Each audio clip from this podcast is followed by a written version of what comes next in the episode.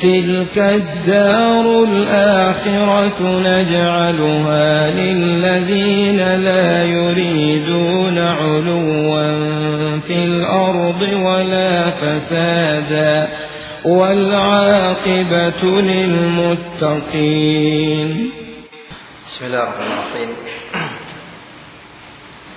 إن الحمد لله نحمده تعالى ونستعينه ونستغفره ونعوذ بالله من شرور أنفسنا وسيئات أعمالنا. من يهده الله فلا مضل له ومن يضلل فلا هادي له. أشهد أن لا إله إلا الله وحده لا شريك له وأشهد أن محمدا عبده ورسوله. صلى الله عليه وعلى آله وصحبه وسلم تسليما مزيدا. يا أيها الذين آمنوا اتقوا الله حق تقاته. ولا تموتن إلا وأنتم مسلمون. يا أيها الناس اتقوا ربكم الذي خلقكم من نفس واحدة. وخلق منها زوجها. وبث منهما رجالا كثيرا ونساء. واتقوا الله الذي تساءلون به والأرحام. إن الله كان عليكم رقيبا. يا أيها الذين آمنوا اتقوا الله وقولوا قولا سديدا. يصلح لكم أعمالكم ويغفر لكم ذنوبكم. ومن يطع الله ورسوله فقد فاز أما بعد فإن أصدق الحديث كتاب الله وشر الأمور محدثاتها فإن كل محدثة بدعة وكل بدعة ضلالة وكل ضلالة في النار. أعاذنا الله وإياكم من النار. إخواتنا في أعاذنا الله وإياكم ورحمني الله وإياكم. Kita kembali ansur nafsi wa iyyakum di taqwa Allah Subhanahu wa taala. Kembali kita wasiatkan agar hendaklah kita seluruhnya bertakwa kepada Allah Subhanahu wa taala. Karena sesungguhnya sorga adalah tempat yang dihuni oleh mereka orang-orang yang bertakwa kepada Allah Subhanahu wa taala. Sehingga seorang hamba ketika diberi ketakwaan oleh Allah Subhanahu wa taala maka sungguh dirinya telah diberi kebaikan yang sangat besar nilainya. Di mana dengan ketakwaan tersebut Allah Subhanahu wa taala menjanjikan kebaikan dan kebahagiaan hidup di dunia sebelum di akhirat. Allah Subhanahu wa taala berfirman dalam ayat yang mulia, "Wa may yattaqillaha yaj'al lahu makhraja wa yarzuqhu min haitsu la yahtasib." Barang siapa yang bertakwa kepada Allah Subhanahu wa taala, maka pasti dan pasti Allah Subhanahu wa taala yaj'al lahu makhraja berikan pada dirinya itu makhraj jalan keluar. Apakah dalam permasalahan yang berkaitan dengan azab? Ketika orang bertakwa kepada Allah Subhanahu wa taala maka hamba tersebut diselamatkan dari azab yang Allah Subhanahu wa taala timpakan kepada yang lainnya. Ataukah yang berkaitan tentang permasalahan Barang siapa yang bertakwa kepada Allah Subhanahu wa taala, maka Allah berikan baginya makhraj. Jalan keluar dari berbagai macam fitnah, syubhat yang terkadang akan bisa menggoyahkan keistimewahan seorang hamba di dalam berpegang terhadap tanya Allah Subhanahu wa taala.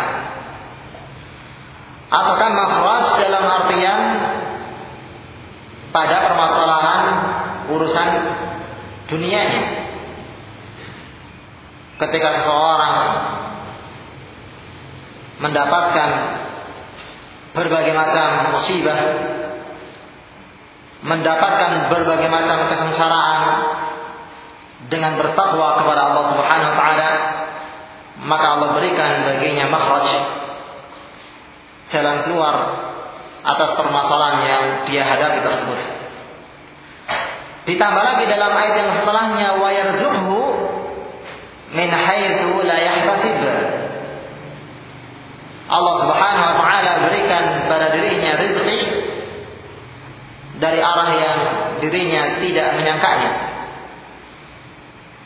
Ketika dirinya dalam keadaan berada di atas kesengsaraan, musibah dan yang semisalnya, dengan dirinya bertakwa kepada Allah Subhanahu wa taala, dirinya sandarkan urusannya terhadap Khaliknya, penciptanya yang mengatur urusannya. Demikian pula dirinya rida terhadap apa yang Allah Subhanahu wa taala gariskan pada dirinya. Dengan memperhatikan perintah Allah Subhanahu wa taala dia jalankan. Demikian pula meninggalkan larangan Allah Subhanahu wa taala, maka pasti dan pasti Allah Subhanahu wa taala yarzuqhu min haitsu la yahtasib. Berikan rezeki pada dirinya dari arah yang dirinya tidak menyangkanya. Dirinya tidak menyangka bahwasanya rezeki tersebut datang dari arah tersebut. Akan tetapi kehendak Allah Subhanahu wa taala yang Rahman, yang Rahim, yang memiliki sifat penyayang kepada hambanya yang beriman dan bertakwa kepada Allah Subhanahu wa taala. Allah berikan jalan keluar pada hamba tersebut. Ini khawatana fil a'azanallah wa iyyakum. Ditambah lagi dalam ayat yang lainnya Allah Subhanahu wa taala berfirman wa yattaqillaha yaj'al lahu nura. Barang siapa yang bertakwa kepada Allah Subhanahu wa taala maka yaj'al lahu nura. Allah berikan pada dirinya nur cahaya. Yang dengan cahaya tersebut seorang hamba mampu yufarriq bainal haqqi wal batil membedakan antara yang hak dan yang batil. Membedakan mana perkara yang diharamkan oleh Allah Subhanahu wa taala dan mana perkara yang berisikan ketaatan kepada Allah Subhanahu wa taala subhanallah sudah dijamin dunianya oleh Allah Subhanahu wa taala bahwasanya dirinya yarzuqhu min haitsu la yahtasib. Ditambah lagi Allah Subhanahu wa taala berikan pada dirinya ilmu cahaya yang dengan ilmu tersebut akan mampu hamba ini membedakan mana yang hak dan mana yang batil. Mana yang bermanfaat untuk dirinya dan mana yang memudaratkan pada dirinya. Ini ikhwana fil Allah wa iyyakum. Barang siapa yang menginginkan diluruskan amalannya, diperbaiki tabiatnya oleh Allah Subhanahu wa taala, diluruskan jalannya, maka dirinya perhatikan sifat takwa kepada Allah Subhanahu wa taala. Dalam ayat yang tadi kita terangkan dalam khutbatul hajah Kata Allah Subhanahu wa taala, "Ya ayyuhalladzina amanu taqullaha wa qulu qawlan sadida yuslih lakum a'malakum wa yaghfir lakum dunubakum." Wahai orang-orang yang beriman kepada Allah Subhanahu wa taala, bertakwalah kalian kepada Allah Subhanahu wa taala. Dan wa qulu qawlan sadida, ucapkanlah perkataan yang sadida, yang hak yang tidak ada kesalahan di dalam perkataan tersebut. Yang adil yang mencocoki al-haq tidak ada di dalamnya perkataan menipu saudaranya. Tidak ada di dalamnya perkataan yang menimbulkan kerusuhan namimah riba dan yang semisalnya dirinya di samping bertakwa kepada Allah Subhanahu wa taala demikian pula menjaga lisannya senantiasa mengucapkan qawlan sadida, ucapan yang lurus, yang benar. Tidak ada kekejian, tidak ada perbuatan dosa yang dia lontarkan dari mulutnya. Apa apa balasannya? Bagi seseorang yang mau bertakwa kepada Allah Subhanahu wa taala dan mau meluruskan lisannya tersebut, maka yuslih lakum a'malakum pasti dan pasti sebagai jawab syarat. Jawaban dari persyaratan yang diajukan oleh Allah Subhanahu wa taala yang pasti dan pasti Allah Subhanahu wa taala akan mewujudkan janji sebagai jawaban atas persyaratan yang Allah Subhanahu wa taala terangkan tersebut. Apa janjinya? Yuslih lakum a'malakum. Allah Subhanahu wa taala akan perbaiki amalan-amalan kalian Mungkin ada di antara kita yang amalannya dari segi akhlak jelek contohnya. Sering menghibah, sering menanimah. Mungkin saudaranya dia lukai, mungkin harta saudaranya dirinya mengambilnya tanpa hak. Kalau dia mau memperbaiki ketakwaannya kepada Allah Subhanahu wa taala, Demikian pula menjaga lisannya, maka pasti dan pasti Allah Subhanahu wa taala akan luruskan amalannya. Mungkin dari amalan-amalan yang jelek yang dia lakukan, Allah Subhanahu wa taala berikan taufik sehingga dirinya mau mampu memperbaiki amalan yang kurang tersebut sehingga menjadi sempurnalah amalannya di sisi Allah Subhanahu wa taala. Setiap kali ada kekurangan dalam beramal, dalam muamalahnya, apakah bermuamalah terhadap Al-Khaliq ataukah terhadap makhluk, terhadap Sang Pencipta yaitu Allah Subhanahu wa taala. Apakah bermuamalah kepada makhluk yang lainnya? Ketika ada kecacatan, ketika ada ketidakbagusan, maka yuslih lakum a'malakum. Allah Subhanahu wa taala perbaiki amalannya. Subhanallah. Begitu besarnya fadilah takwa di sisi Allah Subhanahu wa taala. Begitu mulianya derajat orang yang bertakwa tersebut di sisi Allah Subhanahu wa taala. Ini kuatana fil a'azana Allah wa yakum ditambah dalam ayat yang setelahnya wa yaghfir lakum dzunubakum. Allah Subhanahu wa taala pasti dan pasti akan mengampuni dosa-dosa kalian sudah dijamin amalannya diluruskan oleh Allah Subhanahu wa taala, ditambah lagi ketika dirinya terjatuh ke dalam kemaksiatan, maka ketika beristighfar kepada Allah Subhanahu wa taala, maka Allah langsung membukakan pintu tobat kepada dirinya. Dan Allah Subhanahu wa taala langsung mengampuni dosa hamba tersebut ketika dirinya beristighfar kepada Allah Subhanahu wa taala. Pintu tobat terbuka lebar bagi mereka orang-orang yang bertakwa kepada Allah Subhanahu wa taala. Sehingga kita ikhwatan fil Allah wa yakum betapa butuh terhadap taqwa. Dan betapa butuh untuk kemudian kita senantiasa memeriksa ketakwaan kita kepada Allah Subhanahu wa taala. Sehingga Rasulullah sallallahu alaihi wasallam dalam khutbah khutbah beliau alaihi salatu wassalam maka beliau membawakan tiga ayat yang berisikan anjuran untuk bertakwa kepada Allah Subhanahu wa taala mengingatkan yang mendengarkannya. Demikian pula mengingatkan orang yang membacakan khutbah tersebut. Ini ikhwatana fil a'azanallahu wa iyyakum. Dan pada pembahasan yang sebelumnya telah tersinggung tentang bahayanya sifat al-ujub. Sifat ujub, bangga diri.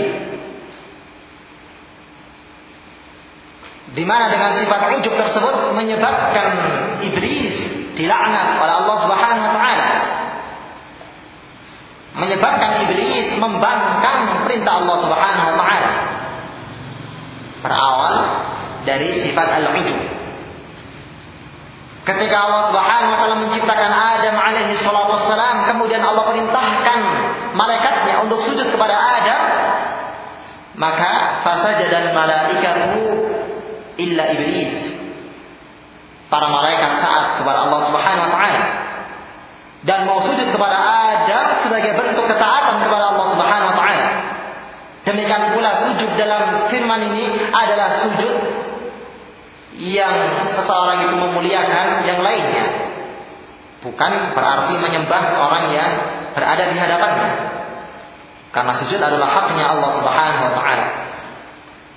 Nah, ketika para malaikat sujud dalam keadaan ternyata iblis aba wastakbar, sombong, enggan untuk mentaati perintah Allah Subhanahu wa taala dengan alasan khalaqtani min narin wa khalaqtahu min tin. Engkau ciptakan aku wahai Allah Subhanahu wa taala dari api. Dalam keadaan engkau menciptakan dirinya dari tanah. Bangga terhadap penciptaannya. Memiliki sifat ujub. Adanya kelebihan di atas Adam alaihi salatu wassalam sehingga menyebabkan dirinya membanggakan jiwanya di hadapan Adam alaihi salatu wassalam ditambah lagi membangkang perintah Allah Subhanahu wa taala menjadi kafir. Subhanallah. Bahayanya sifat al-ujub terkadang menyeret pelakunya ke dalam lembah kekufuran wal billah. Ini ikhwatana fil a'azzanallah wa iyyakum. Sehingga berkata al-Imam Ibnu Qudamah rahimahullah taala dalam kitab beliau Mukhtasar Minhajil Qasidin kata beliau rahimahullah taala i'lam anna al-ujuba yad'u ila al-kibri ketahuilah sesungguhnya sifat al-ujub mengajak seseorang kepada kesombongan setiap dirinya memelihara sifat ujub, maka sifat ini akan senantiasa menggiring pelakunya menjadi seorang yang mutakabir, sombong kepada yang lainnya. Merasa bahwasanya dia lebih awal atas yang lainnya. Merasa bahwasanya orang yang berada di hadapannya lebih rendah kedudukannya dibandingkan dirinya. Ini sifat al-ujub. Hati-hati azza wa iyyakum. Apalagi dikala amalan ketaatan tersebut dibarengi dengan sifat al-ujub, maka niscaya amalan itu tidak akan diterima di sisi Allah Subhanahu wa taala. Sudah memaborokan pelakunya, amalan itu tidak diterima oleh Allah Subhanahu wa taala. Berkata Al-Imam Sufyan Ats-Tsauri rahimahullahu taala mengingatkan sahabatnya, muridnya, "I'lam ya akhi, atara iyyaka wal ujub? Fa innal 'amala salih la yurfa' wa fihi ujub." Ketahuilah wahai saudaraku, hendaklah kau berhati-hati dari sifat al-ujub. Karena sesungguhnya amalan soleh yang dilakukan oleh seorang hamba Tidak akan diangkat oleh Allah subhanahu wa ta'ala Tidak akan diangkat Tidak diterima Pahalanya oleh Allah subhanahu wa ta'ala Dalam keadaan amalan itu dibarengi dengan sifat al-ujub bangga diri, sombong. Ketika beramal, menganggap bahwasanya dirinya lebih awal atas yang lainnya. Atau ketika beramal terkadang merasa bahwasanya dirinya telah memberikan kebaikan kepada Allah Subhanahu wa taala sehingga Allah butuh kepada dirinya dirinya tidak butuh kepada Allah Subhanahu wa taala ini sifat al-ujub ini khawatana fil a'azanallahu wa yakum. Sehingga Al-Imam Ibn Al-Qudam rahimahullah ta'ala menyebutkan bahwasanya sifat al-ujub ini akan mengarahkan pelakunya ke dalam sifat al-kibr, sifat kesombongan. Sehingga ada keterkaitan yang sangat kuat antara sifat al-ujub dengan al-kibr. Kibir mulainya dari sifat al-ujub. Yang terkadang dengan sifat ini akhirnya merendahkan yang lainnya merendahkan orang yang di hadapannya setelah sebelum setelah nantinya dirinya merendahkan al-haq ketika orang yang telah dia rendahkan tersebut menyampaikan al-haq di hadapan dirinya maka dirinya menolaknya setelah sebelumnya merendahkan orang yang menyampaikan al-haq di hadapannya ini khuatana fil a'azanallahu wa yakum Liannahu ahadu asbabih bahwa karena sesungguhnya sifat al-ujub ini adalah termasuk salah satu penyebab sifat al-kibr. Fayatawalladu minal ujubil kibra. Sesungguhnya sifat al-ujub ini akan melahirkan sifat kesombongan. Ini kata beliau rahimahullah taala mengisyaratkan adanya sifat adanya keterkaitan yang erat antara sifat al-ujub dengan sifat al-kibr. Sehingga bila mana kita menginginkan menjadi seorang yang mutawadhi, orang yang tawadhu, merendahkan hati kita lantaran Allah Subhanahu wa taala, maka yang pertama kali kita hancurkan adalah sifat al-ujub. Kita buang jauh-jauh sifat al-ujub tersebut. Kita tinggalkan sifat al-ujub pada diri kita. Setiap kali ada bisikan dari syaitan untuk kemudian menggoda dan menjerembabkan seorang hamba ke dalam sifat al-ujub, maka raqibillah subhanahu wa ta'ala. Ingatlah bahwasanya Allah subhanahu wa ta'ala senantiasa mengawasi keadaan makhluknya. Ingat pula bahwasanya sesungguhnya dengan engkau mengamalkan amalan kebaikan tersebut hanya semata-mata lantaran taufik dari Allah Subhanahu wa taala. Lantaran rahmat yang Allah Subhanahu wa taala berikan kepada dirimu. Kalau seandainya seorang itu memiliki sifat al-ujub, maka secara tidak langsung dirinya menafikan sifat asyukur lillahi subhanahu wa ta'ala bersyukur kepada Allah Subhanahu wa taala yang telah mengilhamkan kepada dirinya serta memberikan taufik kepada dirinya untuk melakukan amalan-amalan ketaatan tersebut. Demikian pula ikhwatan fil Allah wa yakum kalau kita tersusupi sifat al-ujub ini ingatlah keadaan orang-orang terdahulu yang berada di atas kita keilmuannya. Demikian pula ketakwaannya kepada Allah Subhanahu wa taala. Masih saja mereka para salafun saleh orang-orang yang telah mendahului kita dengan keimanan demikian pula melebihi kita dengan keilmuan mereka dan ketakwaan mereka kepada Allah Subhanahu wa taala. Kita melihat kisah-kisah mereka. Kalau seandainya kita mau melihat kitab-kitab siar, kitab-kitab sirah, kitab-kitab tarikh yang dikarang oleh para ulama kita, salafun saleh, rahimahumullah taala di dalam menyebutkan biografi sejarah mereka maka subhanallah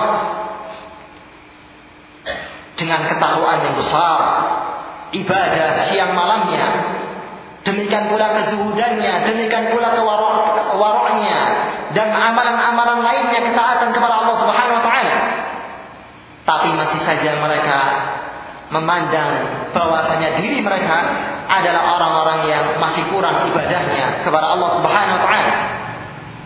Demikian pula masih saja memandang dan melihat besarnya dosa mereka sisi Allah Subhanahu wa taala. Terkadang ikhwatan fil Allah wa yakum seseorang mengamalkan perbuatan dosa dalam keadaan dirinya tidak menyangkanya itu adalah perbuatan dosa, tapi ternyata ketika dirinya menghadap Allah Subhanahu wa taala itu adalah perbuatan dosa yang membinasakan dirinya dan menjatuhkan dirinya ke dalam azab Allah Subhanahu wa taala. Al-Imam Ibnul Munkadir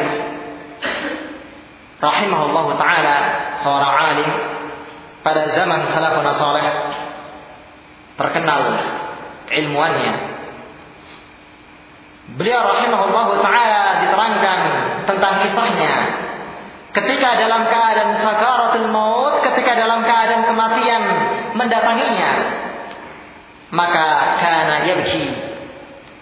Beliau rahimahullah taala melinangkan air matanya.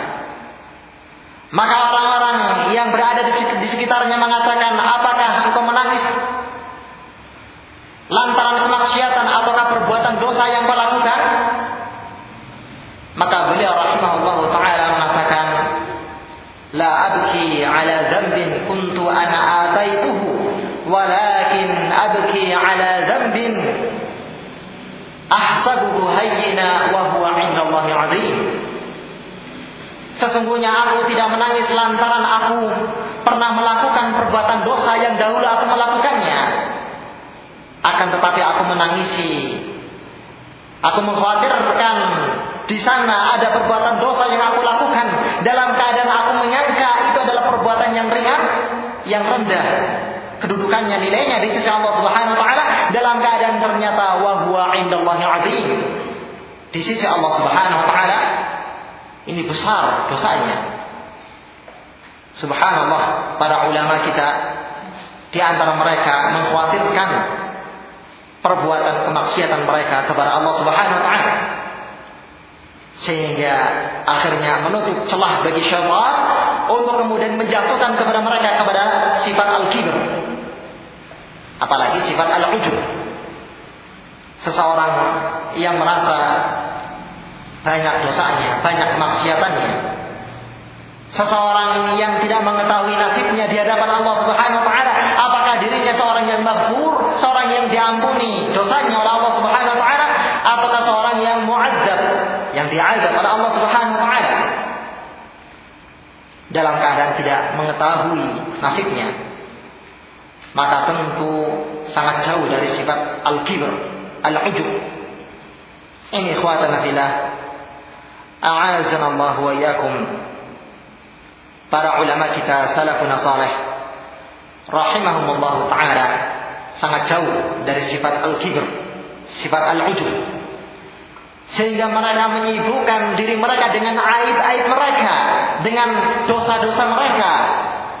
Sehingga mereka memandang orang yang berada di hadapannya lebih mulia atas mereka.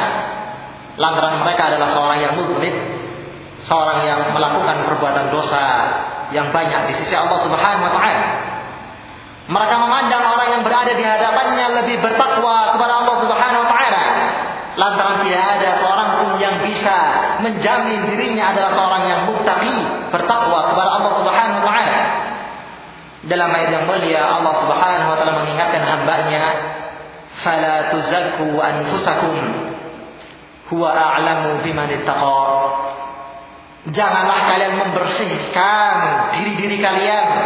Membersihkan soal kalian adalah seorang yang paling bertakwa.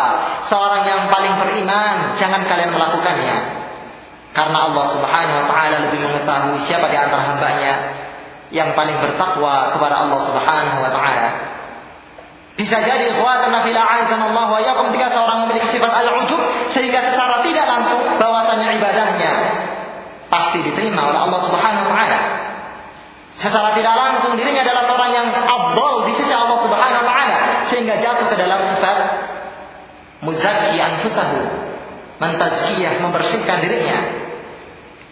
Dalam keadaan ikhwatan fila Allah wa tidak ada seorang yang mengatakan dirinya adalah seorang yang bertakwa ataukah seorang yang membersihkan dirinya dari perbuatan dosa melainkan pasti dan pasti dirinya adalah seorang yang mutakabir seorang yang sombong.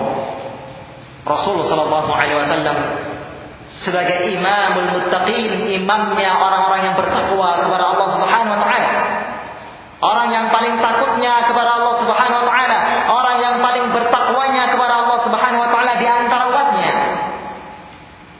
Ketika ada salah seorang berapa orang dari para sahabat Rasulullah Shallallahu Alaihi Wasallam mereka menginginkan melebihkan amalannya di atas Rasul Shallallahu Alaihi Wasallam Satunya menginginkan menjalankan qiyamul lail dalam keadaan tidak tidur. Yang satunya menginginkan meninggalkan yang namanya nikah. Yang satunya menginginkan berpuasa dalam keadaan tidak yuftir, tidak berbuka atasnya. Maka apa kata Rasulullah sallallahu alaihi wasallam? "Fawallahi inni la billahi wa atqakum lahu." Sesungguhnya aku kata Allah kata Rasulullah sallallahu alaihi wasallam demi Allah adalah orang yang paling takut kepada Allah Subhanahu wa taala di antara kalian.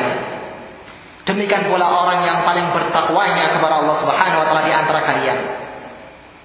Ini menjelaskan Rasulullah Shallallahu Alaihi Wasallam seorang yang paling takut kepada Allah Subhanahu Wa Taala dan paling bertakwa kepada Allah Subhanahu Wa Taala. Apa yang dikatakan oleh Rasul yang demikian sifatnya, demikian besar kemuliaannya di sisi Allah Subhanahu Wa Taala. Kata Rasulullah Shallallahu Alaihi Wasallam dalam hadisnya yang sahih, Ya ayuhan nas, tubu ila ila Allah wastaghfiruh fa inni atubu fil yawmi mi'ata marrah. Wahai sekalian manusia, beristighfarlah kalian, bertobatlah kalian kepada Allah Subhanahu wa taala karena sesungguhnya aku dalam setiap harinya beristighfar, bertobat kepada Allah Subhanahu wa taala sebanyak mi'ata marrah, 100 kali banyaknya. Masih menganggap banyak kemaksiatannya. Masih menganggap banyak perbuatan dosanya yang harus dirinya membenahinya dan disertai dengan istighfar kepada Allah Subhanahu wa taala. Ini kuatan fil a'azzanallahu wa yakum. Demikian pula para sahabat mulia setelah Rasul sallallahu alaihi wasallam Abu Bakar As-Siddiq, Umar bin Khattab, Utsman bin Affan, Ali bin Abi Thalib dan para sahabat yang lainnya.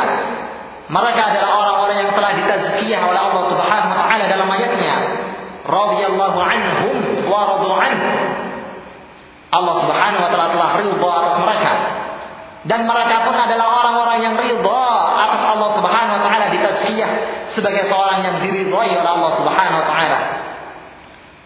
Tapi subhanallah kalau seandainya kita melihat sejarah mereka, demikian pula bagaimana akhlak mereka.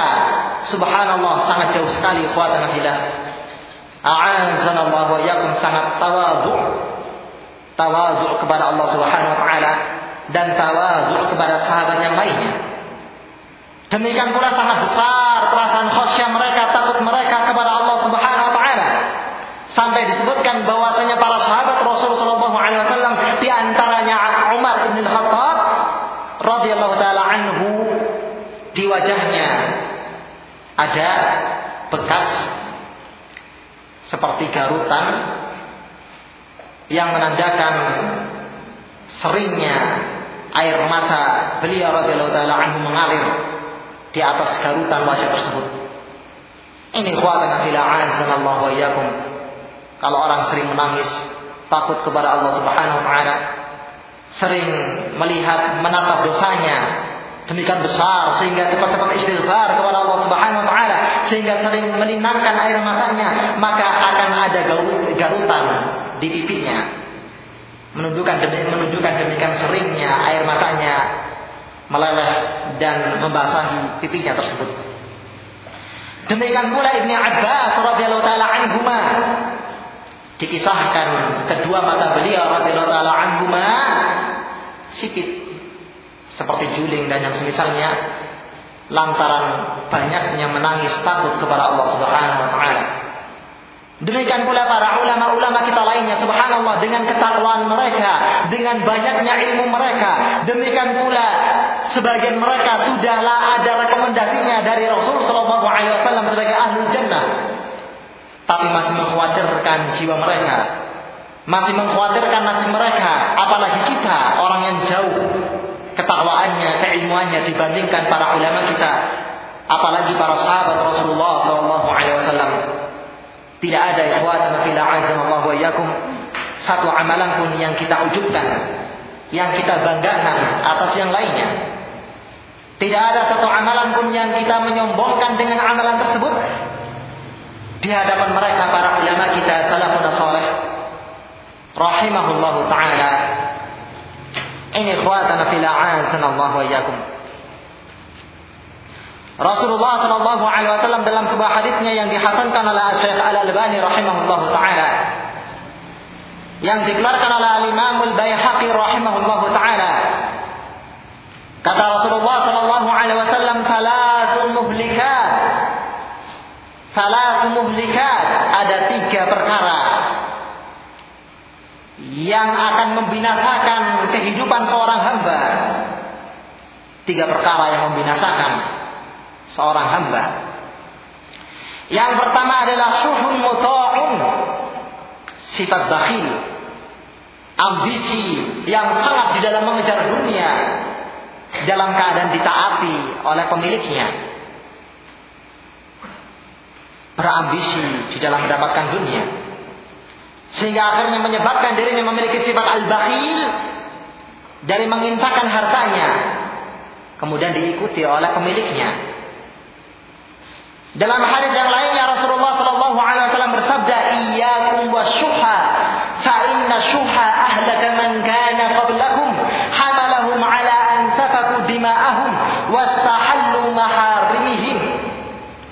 Hati-hatilah kalian dari sifat asyuk, kikir, ambisius terhadap kepentingan dunianya.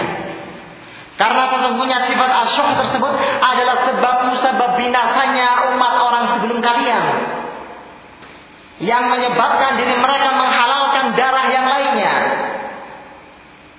Demikian pula menyebabkan dihalalkannya perkara yang diharamkan di tengah-tengah mereka. Ini khuatana fila Allah wa iyakum. Dan sebagian ulama menyebutkan ambisius terhadap dunia yang dicela di dalam adin ini ada dua perkara. Yang pertama adalah keadaan seorang yang menyibukkan dirinya ke dalam sebab-sebab yang mubah dari mencari rezeki. Ketika berhasil nambah ke sebab yang lainnya. Ketika yang lainnya pun diberhasilkan oleh Allah Subhanahu wa taala, maka dirinya tidak memiliki sifat qanaah sehingga mendapatkan yang lainnya. Persis keadaannya seperti yang disabdakan oleh Rasulullah sallallahu alaihi wasallam dalam hadisnya yang sahih. "Law anna libni Adam wadiyan min zahabin la habba an yakuna lahu wadiyan ولا يملأ فاه إلا تراب ويتوب الله على من تاب kalau seandainya ada ibnu Adam yang dirinya diberi satu lembah emas maka la habba ayyakuna lahu wadiyan maka tentu dirinya menginginkan mendapatkan dua lembah yang lainnya tidak ada perasaan cukup di dalam jiwanya ambisius di dalam mengejar dunianya dalam keadaan tidak ada yang akan menutup mulutnya melainkan tanah dan Allah Subhanahu wa taala menerima tobat bagi mereka yang bertobat kepada Allah Subhanahu wa taala. Ini yang pertama. Terselanya adalah di mana ketika seorang tersebut telah mendapatkan kenikmatan dari sisi Allah Subhanahu wa taala, mendapatkan kecukupan rezeki dari sisi Allah Subhanahu wa taala, kemudian dirinya menghabiskan umurnya untuk kemudian tersibukkan dengan sebab yang lainnya. Terlalaikan dari menambah ibadah kepada Allah Subhanahu wa taala. Tersibukkan dengan urusan dunianya dalam keadaan sedikit sekali dirinya menyibukkan atau meluangkan waktunya untuk menambah ketaatan, menambah keimanan kepada Allah Subhanahu wa taala. Umur dihabiskan untuk mendapatkan dunia. Umurnya banyak dihabiskan lantaran ambisinya mendapatkan dunia yang lainnya. Dalam keadaan kekuatan Allah wa yakum kalau seandainya lewat pada diri seorang hamba satu waktu saja, maka hamba tersebut tidak akan bisa mengembalikan waktu yang saat tersebut di hadapannya. Ketika berjalan waktu, maka waktu itu akan meninggalkannya maka sangat dianjurkan seorang hamba tersebut memanfaatkan waktunya, memanfaatkan kelonggaran waktunya, dia isi untuk beribadah kepada Allah Subhanahu wa taala. Ini khuatana fil Allah wa yakum. Kemudian ambisius yang berikutnya yang tercela adalah seorang setelah mendapatkan kecukupan dari sebab-sebab yang mubah, kemudian dirinya melanggar dan meraih sebab-sebab yang diharamkan oleh Allah Subhanahu wa taala. Sehingga dirinya berambisi mendapatkan harta yang banyak dalam keadaan tidak memilah dan membedakan mana sebab-sebab yang diharamkan oleh Allah Subhanahu wa taala dan mana sebab-sebab yang dihalalkan oleh Allah Subhanahu wa taala dan ini yang tercela. Ini khuatana fil Allah wa yakum. Ini perkara membinasakan yang pertama yang disabdakan ala Rasul sallallahu alaihi wasallam yaitu sukun muta'. Kemudian yang kedua adalah wahawa muttaba', hawa nafsu yang diikuti oleh pemiliknya. Hawa, hasrat keinginan untuk senantiasa menyelisihi perintah Allah Subhanahu wa taala dan perintah Rasulnya yang dibisikkan oleh nafsunya. Dalam ayat yang mulia Allah Subhanahu wa taala berfirman, "Innan nafsa la'ammaratun bisu illa man rahima rabbuk." Sesungguhnya yang namanya jiwa tersebut sifatnya adalah ammarah menggunakan sighah mubalaghah yang bentuknya adalah dilebih-lebihkan menunjukkan bahwasanya akibat atau perbuatan tersebut senantiasa diulang dan diulang menjadi kali lipatan yang banyak jumlahnya. Setelah memerintahkan kejelekan yang satunya, maka kembali memerintahkan yang lainnya. Ketika yang kedua ditaati oleh pemiliknya, maka kembali memerintahkan yang lainnya terus demikian. Ini makna amarah senantiasa terus menerus memerintahkan pemiliknya, pelakunya melakukan perbuatan fahisyah, perbuatan jelek mungkar kecuali mereka yang dirahmati oleh Allah Subhanahu wa taala dibaiki dan diluruskan amalannya dengan takwa kepada Allah Subhanahu wa taala. Ini ikhwatana fil Allah wa iyyakum. Adapun yang terakhir yang ini menjadi inti pembahasan kita adalah wa i'jabul mar'i bi nafsih. Dikala seseorang itu memiliki sifat ujub terhadap jiwanya, terhadap dirinya, sehingga dirinya senantiasa mengatakan, Ha anada ini dadaku, katanya. Inilah amalanku, inilah keutamaanku. Dia tunjukkan atas yang lainnya. Dalam keadaan ikhwatan fil Allah wa yakum para ulama senantiasa mengingatkan dan menasihatkan kepada diri-diri kita. Kalau seandainya kita masih bisa atau kan semaksimal mungkin bisa menutupi amalan-amalan kita, maka adalah kita melakukannya. Jangan sampai dilihat oleh yang lainnya. Karena bila mana ada seorang melihat kita menjalankan satu amalan yang besar, maka sangat besar ujiannya pula ketika menjalankannya. Mungkin dirinya terselamatkan dari awal kali tatapan orang yang memandangnya, akan tetapi yang setelahnya mulai syaitan membisikkan pada hawa nafsunya, pada jiwanya untuk memiliki sifat al-ujub, bangga terhadap hasil karyanya, bangga terhadap perbuatannya. Ini khawatana fila Allah wa yakum. Sekali lagi kita berlindung kepada Allah Subhanahu wa taala kalaulah seandainya kita menjadi seorang yang aziman indal makhluk orang yang besar, punya kemuliaan, punya kewibawaan di hadapan makhluk dalam keadaan muhinan Allah subhanahu wa ta'ala. Seorang yang hina di sisi Allah subhanahu wa ta'ala lantaran kosongnya sifat tawadu dan banyaknya mencongkol dalam hatinya sifat al-ujub, bangga diri pada jiwanya. Ini khawatana fil Allah wa iyyakum. Kemudian kita masuk pada pembahasan yang berikutnya berkata muallif hafizahullah taala fama huwa idzan? Maka apa definisi tawadhu kalau demikian setelah sebelumnya muallif hafizahullah taala menukilkan hadis dari Rasul sallallahu alaihi wasallam tentang makna al-kibr adalah batrul haqqi wa ghamdun nas dirinya menolak al-haq dan merendahkan manusia yang lainnya. Maka tawadhu tersebut kata beliau rahimah hafizahullah taala in kana al-kibru daf'ul haqqi wa 'adamu qabulihi wa ihtiqarun nas fattawadhu idzan huwa qabulul haqq wa ihtiramun nas Ada yang jelas? Kalimat yang setelahnya? Wahtiramun nas. Hah? Enggak ada.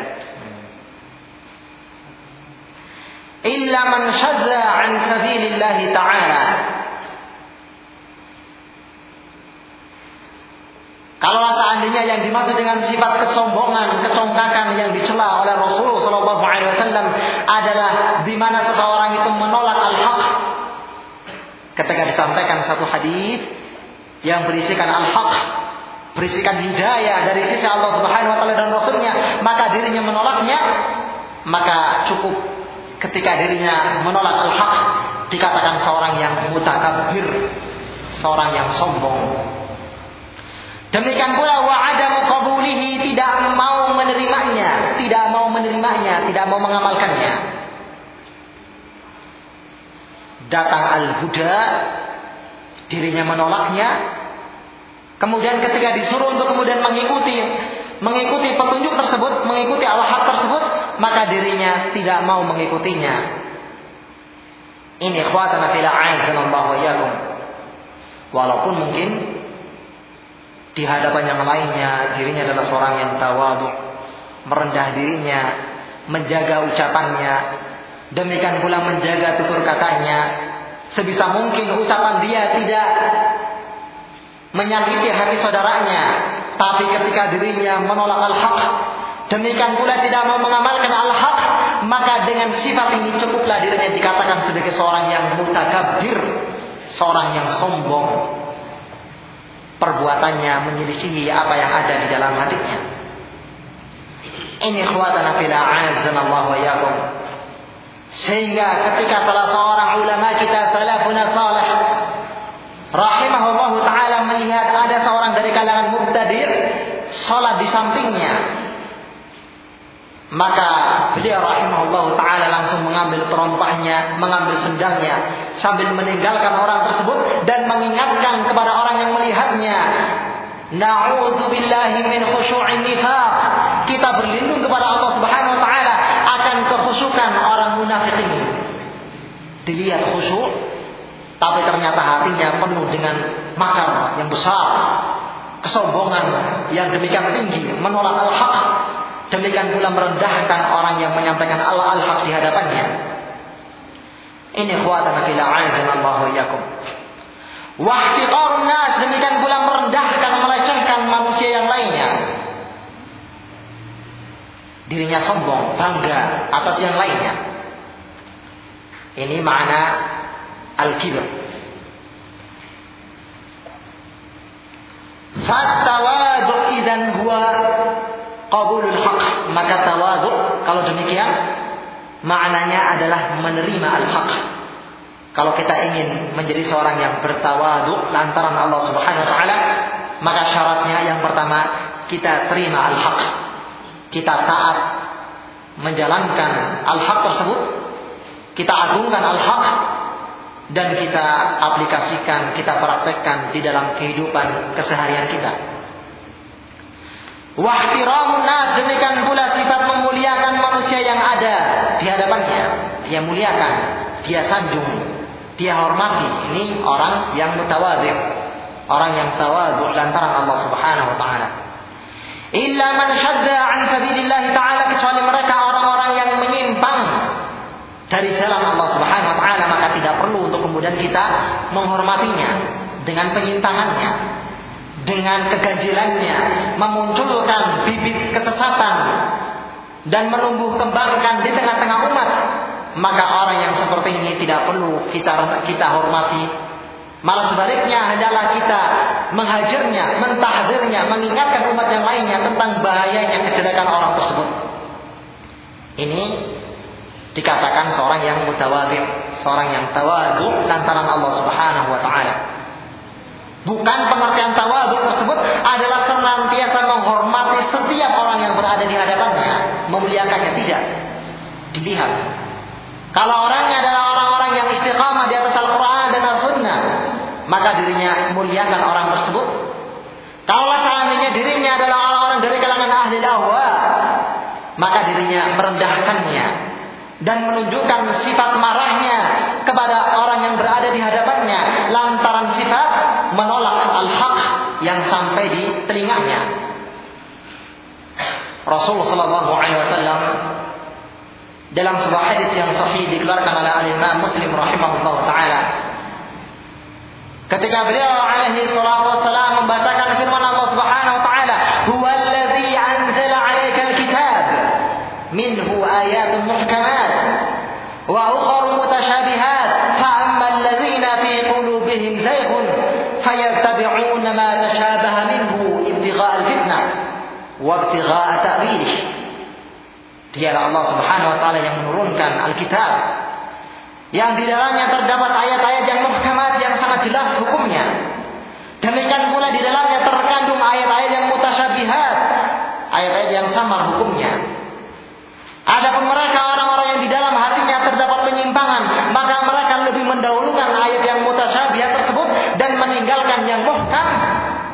dalam keadaan tidak ada yang mengetahui pentakwilannya kecuali Allah Subhanahu wa taala. Mereka ingin mencari pentakwilannya dan menebarkan fitnah di hadapan yang lainnya. Ketika Rasulullah Shallallahu Alaihi Wasallam membacakan ayat ini, maka beliau alaihi salatu wasallam mengingatkan orang yang berada di sisinya, "Idza ra'aita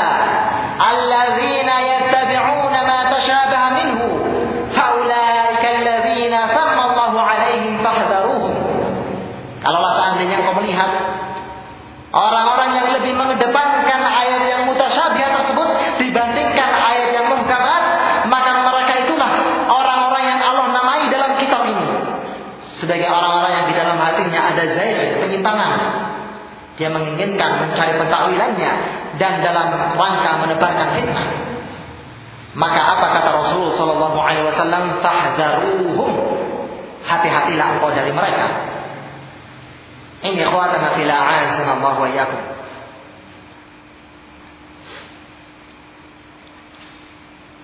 Bahkan bila mana ada dinukilkan kisah salah seorang salafun salih yang dirinya adalah orang yang konsisten demikian pula istiqamah di atas menjalankan al-haq demikian pula sangat besar permusuhannya terhadap mereka ahlul ahwa ahlul bidah dan yang semisalnya.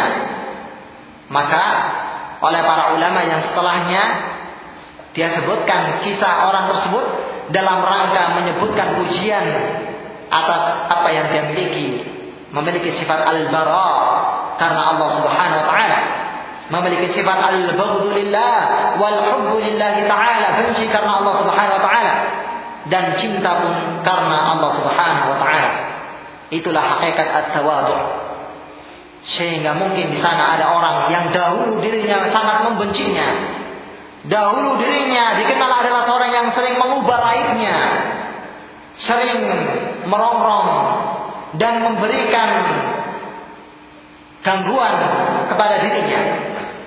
Ketika orang itu bertobat kepada Allah Subhanahu wa taala dan kembali kepada al-haq, kembali kepada Al-Qur'an, demikian pula kembali kepada sunnah Rasulullah sallallahu alaihi wasallam, maka seorang yang tawadhu lantaran Allah Subhanahu wa taala adalah dirinya menjauhkan kebenciannya. Dia buang sifat marahnya sebelumnya kepada orang tersebut sehingga dirinya mengganti dengan sifat al-hubbu lillah, cinta karena Allah Subhanahu wa taala. Sehingga orang yang di hadapannya adalah orang yang paling mulia. Dia hormati karena Allah Subhanahu wa taala. Ini khawatana fil Allah wa yakum. Demikian pula sebaliknya. Kalau seandainya di sana ada orang yang dahulu paling banyak jasanya, demikian pula paling banyak kebaikannya, paling banyak santunnya kepada diri kita contohnya. Tapi ketika orang itu mulai menyimpang, meninggalkan al-haq, sudah diberi nasihat dalam keadaan dirinya tidak mau menerimanya.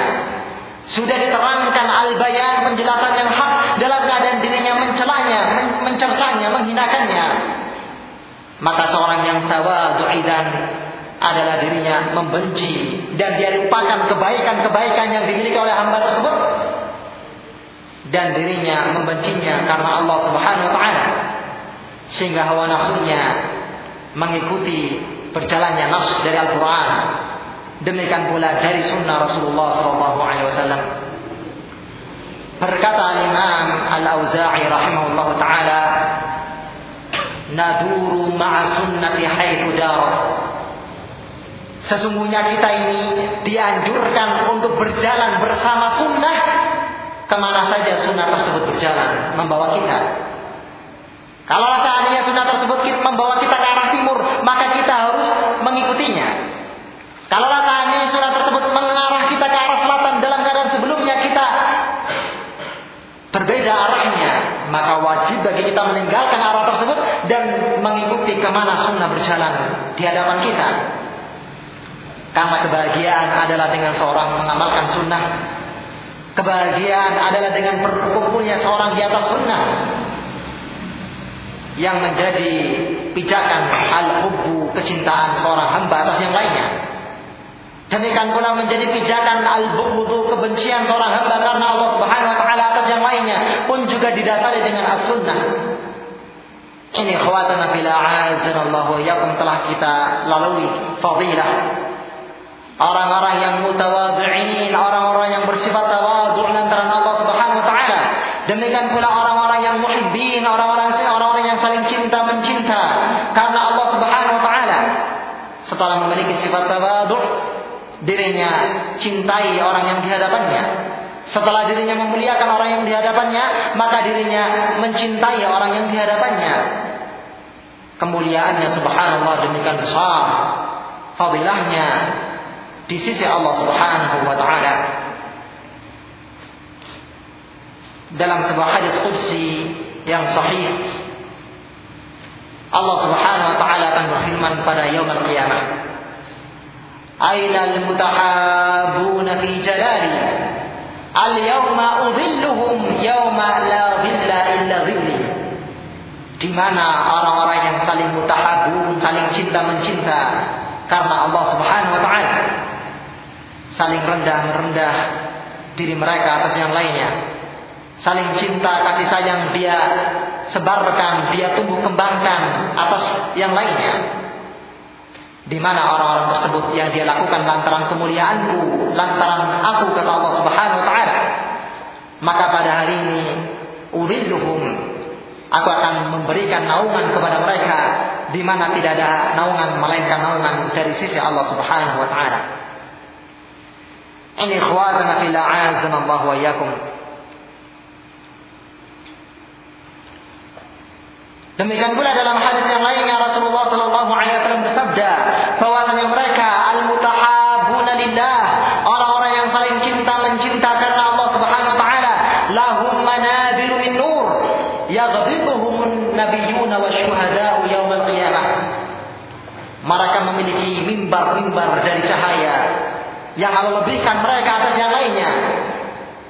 Lantaran demikian mulianya mereka di sisi Allah Subhanahu wa taala dan besarnya fadilah mereka di sisi Allah Subhanahu wa taala menyebabkan irinya para nabi-nabi Allah Subhanahu wa taala.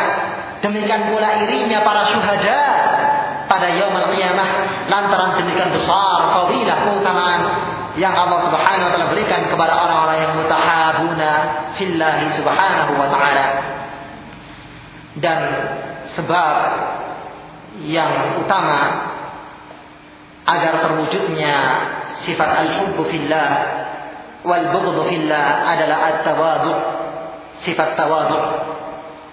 Semakin besar tawadhu seorang hamba maka semakin besar pula dirinya akan merasakan manisnya iman.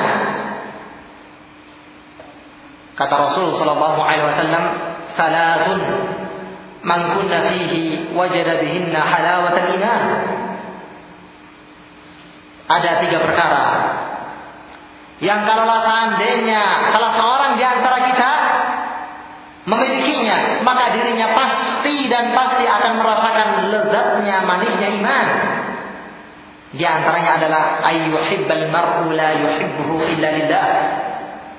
Dikala seseorang itu tidak mencintai yang lainnya, melainkan dia jadikan kecintaannya tersebut lantaran Allah Subhanahu wa taala.